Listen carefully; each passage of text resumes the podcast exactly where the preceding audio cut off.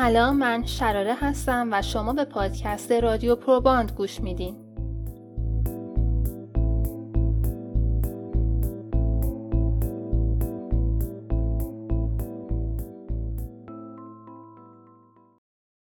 در این قسمت از رادیو پروباند می‌خوایم در مورد افسردگی صحبت بکنیم.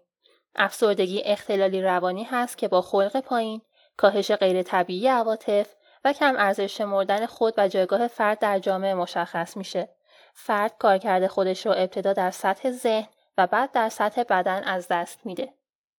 افسردگی شیوع بالایی در جمعیت داره. یکی از کسایی که مبتلا به افسردگی بوده، جی کی رولینگ هست که در تمام دنیا اون رو به عنوان خالق دنیای جادویی هری پاتر می‌شناسن.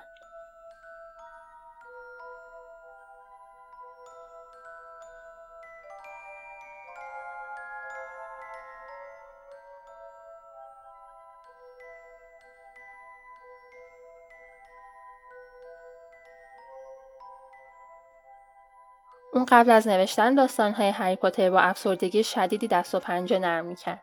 اون مادرش رو در سن پایین از دست داده بود و از شوهرش خیلی زود جدا شده بود و با یک نوزاد در فقر شدیدی زندگی می‌کرد. اون حتی به خودکشی هم فکر کرد اما در نهایت نوشتن باعث شدش که اون بتونه از افسردگی نجات پیدا بکنه.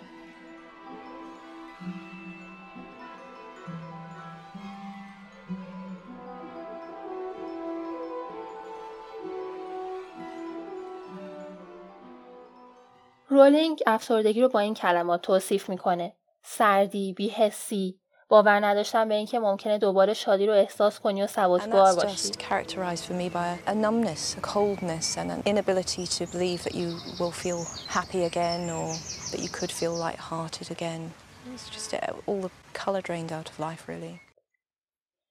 در جلد سوم کتاب های هری پاتر ما با شخصیت دمنتور مواجه میشیم.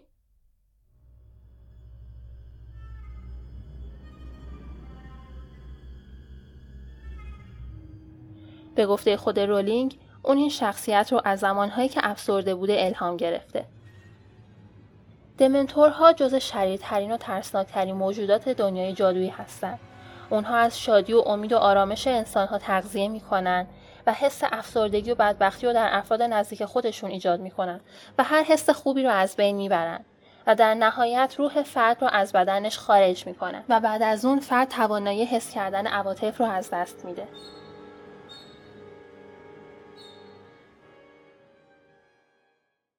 به نظر من شخصیت دمنتور توصیف خوبی از وضعیتی هست که فرد افسرده باهاش مواجه میشه. برای اینکه تشخیص افسردگی ماژور صورت بگیره، این علائم باید در فرد دیده بشه. خلق افسرده برای حداقل دو هفته و بیشتر ساعتهای روز. ناتوانی در احساس لذت. اختلال خواب یعنی بیخوابی در شب و خوابالودگی در روز. اختلالات حرکتی یعنی سرعت حرکات فرد کم میشه. احساس ضعیف بودن، کم بودن انرژی، خستگی قابل توجه حتی بعد از انجام کارهای کوچیک. در واقع افسردگی باعث میشه که فرد همه انرژیش رو از دست بده و گاهی اوقات افراد افسرده افسردگی شدید یعنی حتی نمی‌تونن از تختشون خارج بشن. و این افراد ممکنه تا روزها و یا هفته ها در خونه بمونن و از خونه بیرون نیان. از علائم دیگه کاهش توانایی تفکر و تمرکز و تجزیه و تحلیل هستش. این افراد با هر اتفاقی مثل فاجعه برخورد می‌کنن. افسردگی عملکرد مغز رو طوری تغییر میده که باعث میشه فرد هر چیز منفی رو باور کنه و حتی وقتی اتفاق خوبی میفته اون همش منتظر این هست که بعد از اون یه اتفاق بدی پیش بیاد.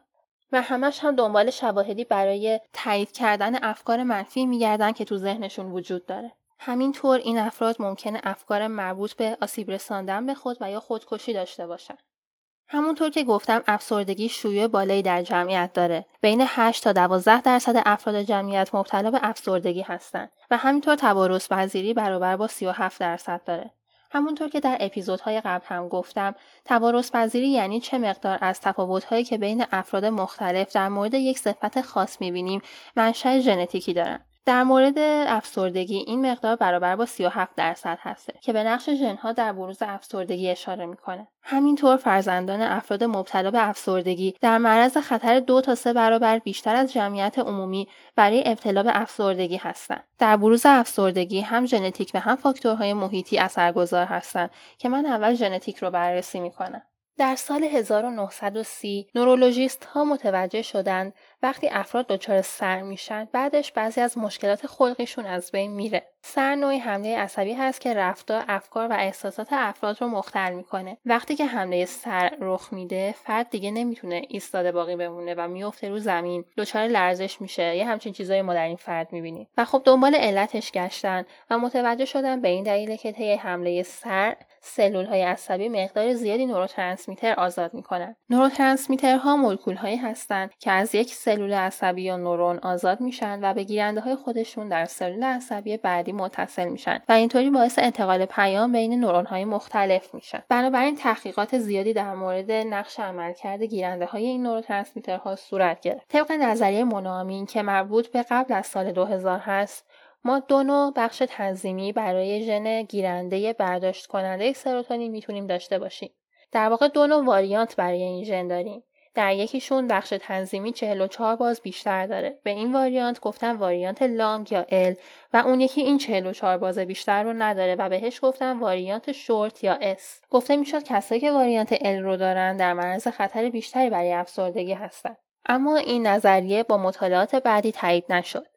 در سال 2006 پلیمورفیسمی در نزدیکی این ژن یعنی ژن گیرنده برداشت کننده سروتونین یا سلک 6A4 پیدا شد که در صورت همراهی با آلل L باعث می‌شد عملکرد اون شبیه آلل S بشه. پس داشتن آلل ال به تنهایی نمی‌تونست نشون دهنده خطر ابتلای بیشتر باشه. مورف یعنی شکل دیگه درسته. پلیمورفیسم یعنی اشکال مختلف یک توالی که خب در افراد مختلف ممکنه متفاوت باشه. یه بخشی از توالی ژنی در من ممکنه به یک صورت باشه و در فرد دیگه ممکنه به یک شکل دیگه باشه. به این میگن پلیمورفیسم. با گذشت زمان پلیمورفیسم های بیشتری پیدا شدند که روی عملکرد سلک 6 A4 اثر میذاشتن. کار گیرنده برداشت کننده سروتونین این هستش که وقتی از یک سلول عصبی یا نورون سروتونین آزاد میشه و این سروتونین ها به سلول های عصبی بعدی می‌رسن سروتونین های اضافه رو از فضای بین دو تا سلول عصبی جمع آوری می‌کنه و این باعث میشه که در واقع در عملکرد سلول ها اختلالی پیش نیاد اگر این سروتونین اضافی اونجا باقی بمونه باعث تغییر در رفتار فرد میشه مثلا خیلی از مواد مخدری که افراد استفاده می‌کنن غلظت نوروترانسمیترها و پایداریشون رو بین سلول های عصبی مغز تغییر میده. برای اینکه دلیل افسردگی رو پیدا کنن بفهمن چه ژنهایی دقیقا در بروز افسردگی نقش دارن. ژنهای کاندید بیشتری بررسی شدن. ژن کاندید ژنیه که با توجه به عملکردش ما تشخیص میدیم که می‌تونه در بروز یک بیماری صفت نقش داشته باشه. ژنهای کاندیدی که نقششون در بروز افسردگی بررسی شد ژنهایی بودند که در ساخت و تجزیه و برداشت نوروترانسمیترها مثل همین سروتونین یا دوپامین یا نورپینفرین نقش داشتند اما هیچ کدومشون odds ratio یا نسبت شانس SLC6A4 رو نشون ندادن. Odds ratio یا نسبت شانس که با OR هم نشون داده میشه در واقع نسبتی از افراد هست که ژنوتیپ مشابهی دارن یعنی مثلا اون پلیمورفیسم مورد نظر ما رو دارن و بیماری مورد نظر ما رو هم نشون میدن به کسایی که اون ژن رو ندارن و اون بیماری رو هم نشون نمیدن. و تا همین الان هم ژنی که تأثیری بیشتر از سلک 6 A4 داشته باشه متاسفانه هنوز پیدا نشده. قبل از اینکه من در مورد عوامل محیطی که باعث بروز افسردگی میشن صحبت بکنم اجازه بدیم به کیس دوممون گوش بدیم.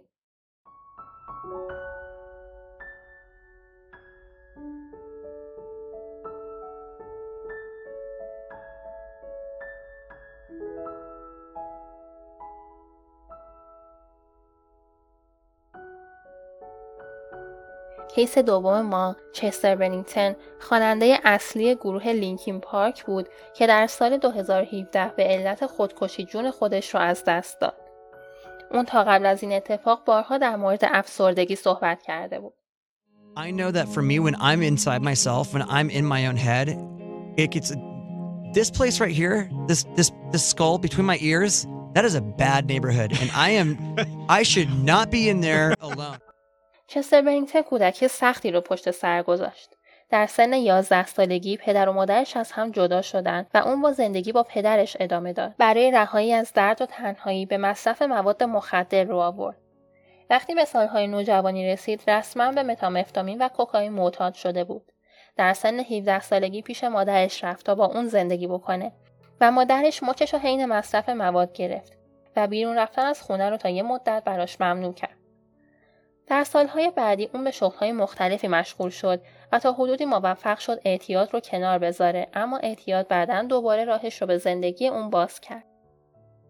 اون از همون ابتدای کودکی رویای ستاره راک شدن رو در ذهن داشت. در 1992 به یک گروه پیوست اما به علت اختلاف سلیقه بعد از مدتی از اونها جدا شد. سپس به لس آنجلس رفت و آخرین عضو پذیرفته شده گروه لینکین پارک در سال 1999 شد.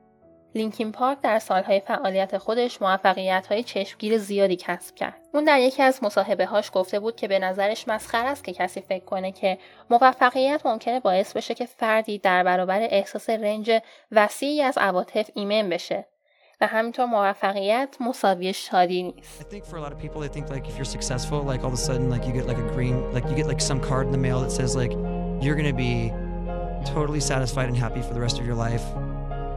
It doesn't happen like that. Like life for me happens the way it always it's my the only difference is I'm in Lincoln Park. Like what goes on inside my head it's always been that it's always been this way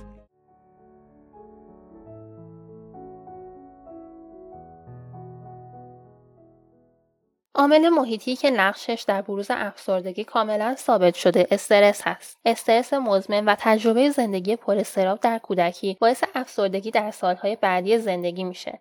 پاسخ بدن به استرس نشون دهنده سلامت بدن هست. اما اگه سیستم مقابله با استرس برای مدت زیادی فعال باقی بمونه باعث چاقی بیماری های قلبی و افسردگی و یه سری بیماری های دیگه میشه. در پاسخ به یک عامل استرسزا نورون های قده هیپوتالاموس هورمون رها کننده کورتیکوتروپین رو آزاد می‌کنن. هورمون رها کننده کورتیکوتروپین روی غده هیپوفیز اثر می‌ذاره و باعث ترشح هورمون آدرنوکورتیکوتروپین میشه. هورمون آدرنوکورتیکوتروپین با اثر بر قشر آدرنال یا غده فوق کلیه باعث ترشح کورتیکواستروئیدها خصوصا کورتیزول میشه.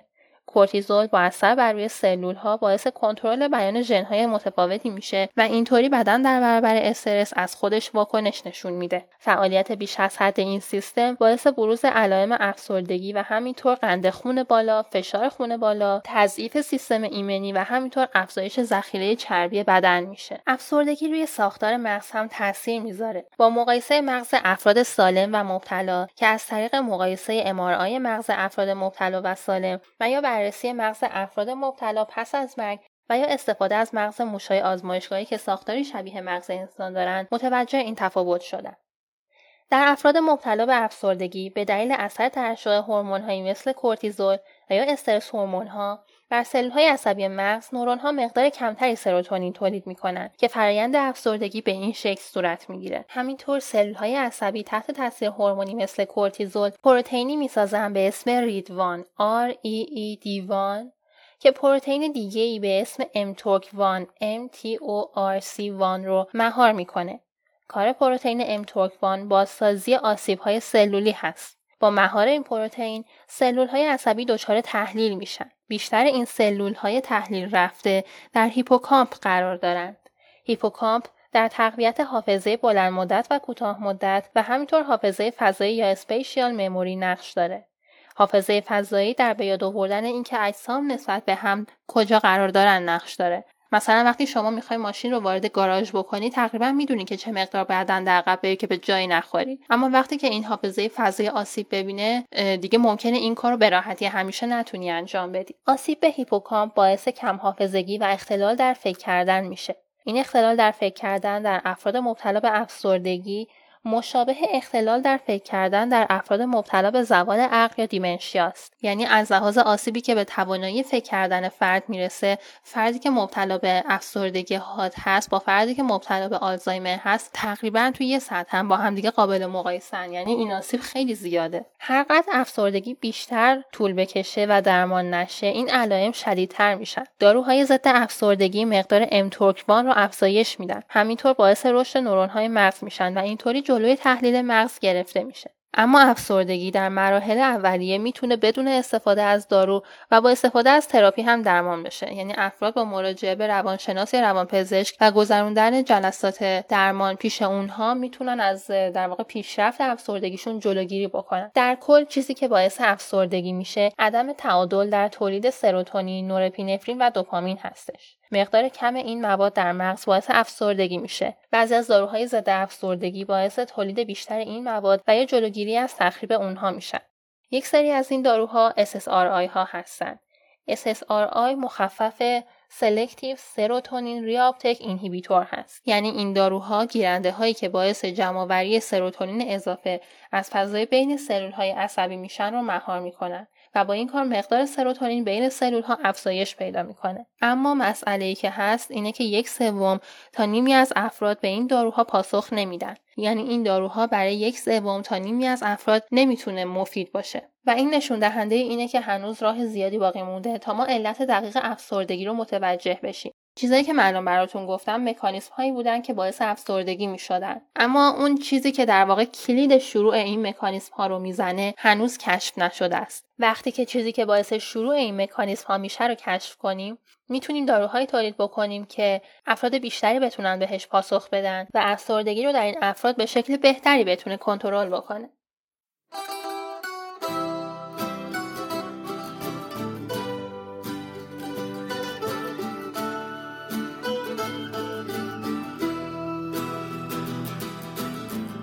اپیزود دوم رادیو پروباند همینجا به پایان می‌رسه. مرسی که تا اینجا همراه من بودین و حتما نظراتتون رو در مورد این اپیزود و اینکه دوست دارین در مورد چه بیماری های بیشتر اطلاعات داشته باشین با من در میون بذارین. خیلی ممنون از اینکه با من همراه بودین. تا اپیزود بعدی خدا نگهدار.